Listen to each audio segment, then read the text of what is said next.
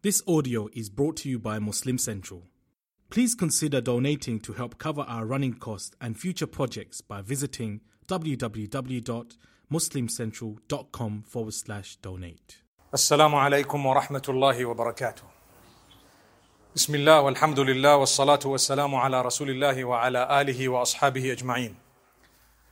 My beloved brothers, dearest listeners, viewers, may Allah subhanahu wa ta'ala grant us from His mercy Indeed, we are fortunate to be from the ummah of Rasulullah sallallahu alayhi wasallam, and we are very, very fortunate to have His guidance at all times, which is from Allah subhanahu wa ta'ala.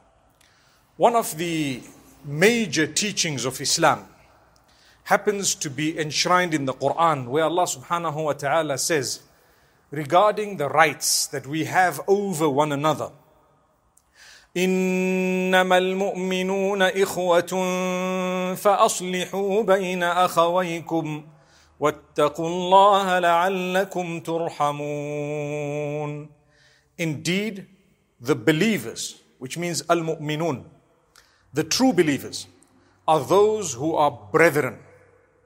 And Allah says, therefore, you should make peace between the two of you who are either quarreling or at war or have misunderstanding. In order that you, collectively and individually, achieve the mercy of Allah. If I want the mercy of Allah, myself, I need to make peace between others. When we say that, automatically it would mean I should be the furthest away from being the problem myself. I should be the furthest away from creating issues. If Allah has instructed me to solve the matters of members of the Ummah, do you really think that it would be permissible and okay for me to be the initiator of the problems? That would be far. So by Allah telling you, أصلحوا بين أخويكم, he is already telling you that you're not supposed to have made issues in the first place. But if there is an issue that happens to exist among the members of the Ummah, what you and I need to know is that we must be feeling that we want to make the peace. Now, when you want to make peace, there are many categories of people. Some might not be interested. What should you do? Some might be unfair. What should you do? Like Allah subhanahu wa ta'ala says, وإن طائفتان من المؤمنين اقتتلوا فأصلحوا بينهما Same surah, Surah Al-Hujurat.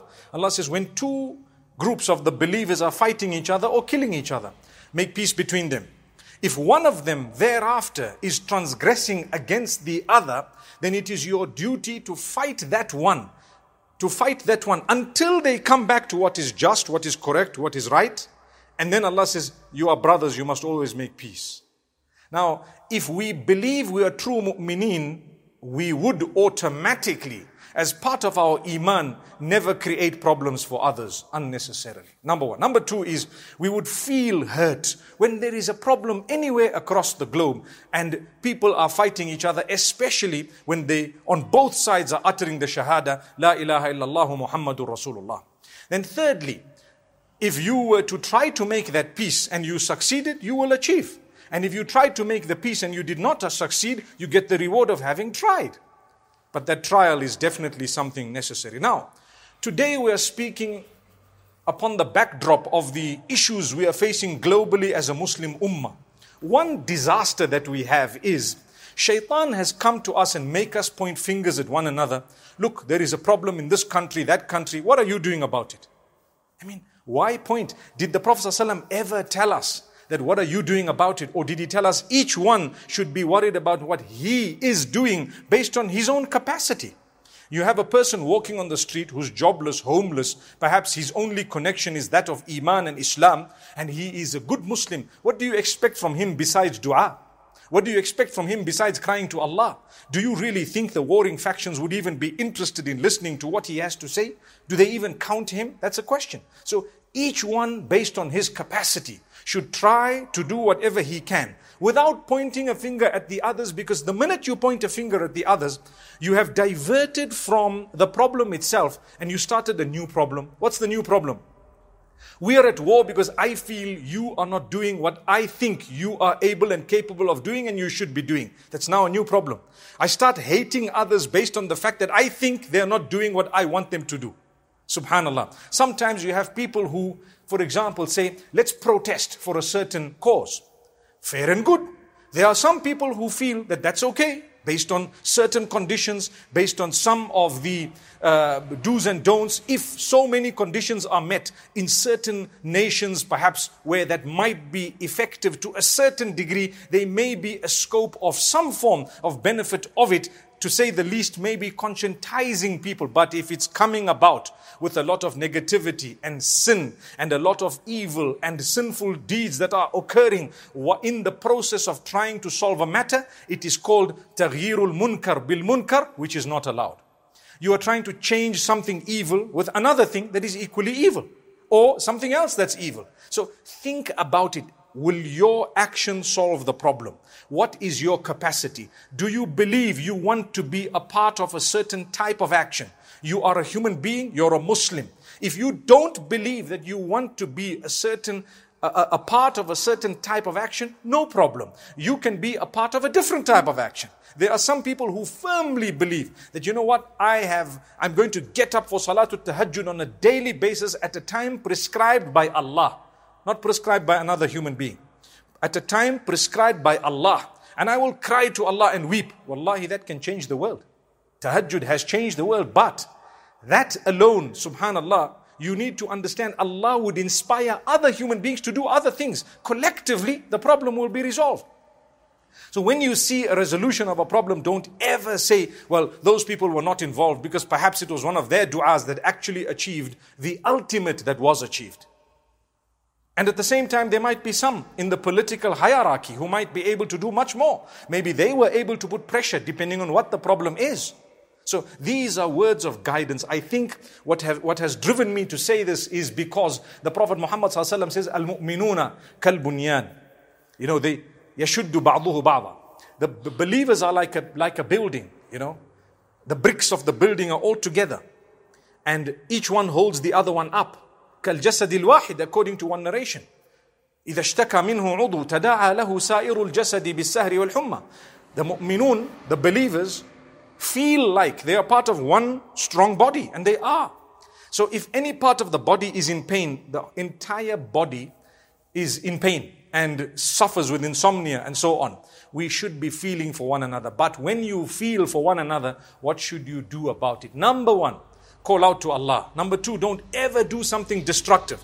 You don't solve a problem by creating two problems. You don't ever go and try to bring about resolution to a matter by creating three or four matters that are even worse. You have to be wise. That's why Allah says, وإذا جاءهم أمر من الأمن أو الخوف أذاعوا به ولو ردوه إلى الرسول وإلى أولي الأمر منهم لعلمه الذين يستنبطونه منهم Allah speaks about the hypocrites and Allah says Whenever there is news or information or something classified regarding uh, peace or war, regarding that which is you know, uh, some private information or something to do with the security of the ummah.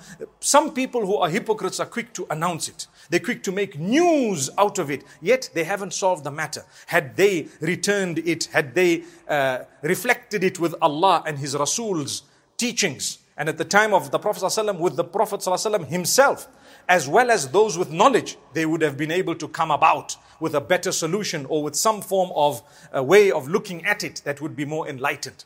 And this is why we say always speak to the wise before you try to do something you think is wise. May Allah subhanahu wa ta'ala grant us a deep understanding. We set aside a little moment to pray for our brothers and sisters across the globe. If we were to say where they are suffering, wallahi, we would miss out certain people. So we are going to say blanket. They are suffering across the globe. It's not fair for us to pick up one and not the other. Many people are saying, oh, there's a problem in this part of the globe. Well, there are similar problems in many other parts of the globe. We don't want to belittle the plight of our brothers and sisters who are suffering and struggling. Oh Allah, we ask you to grant them ease. We ask you to grant them victory. We ask you to open their doors. And each one of us, in our own capacities, we ask you to help us to do whatever we can to be able to assist our brothers and sisters in Islam. I want to end off by saying, my brothers and sisters, let's never point at another saying, you should be doing this and why didn't you do this? Because that itself is part of shaitan's plan. He wants to occupy you in saying what other people didn't do that they should have done. In the interim, what on earth have you done? Many people think, well, I tweeted, well, I did this, I did that. To be honest with you, do you really think that you're going to solve the problems of the ummah just by a tweet or two, just by making a big noise about it in one way or another on its own? Collectively, I agree But on its own, if everyone did only what you did, the problem would never be solved. And if everyone pointed fingers at others, again, the problem would never be solved. We need love, understanding, and we need a very, very deep concern for this ummah that is positive, not negative. May Allah bless all of us and grant us ease. أقول قولي هذا وصلى الله وسلم وبارك على نبينا محمد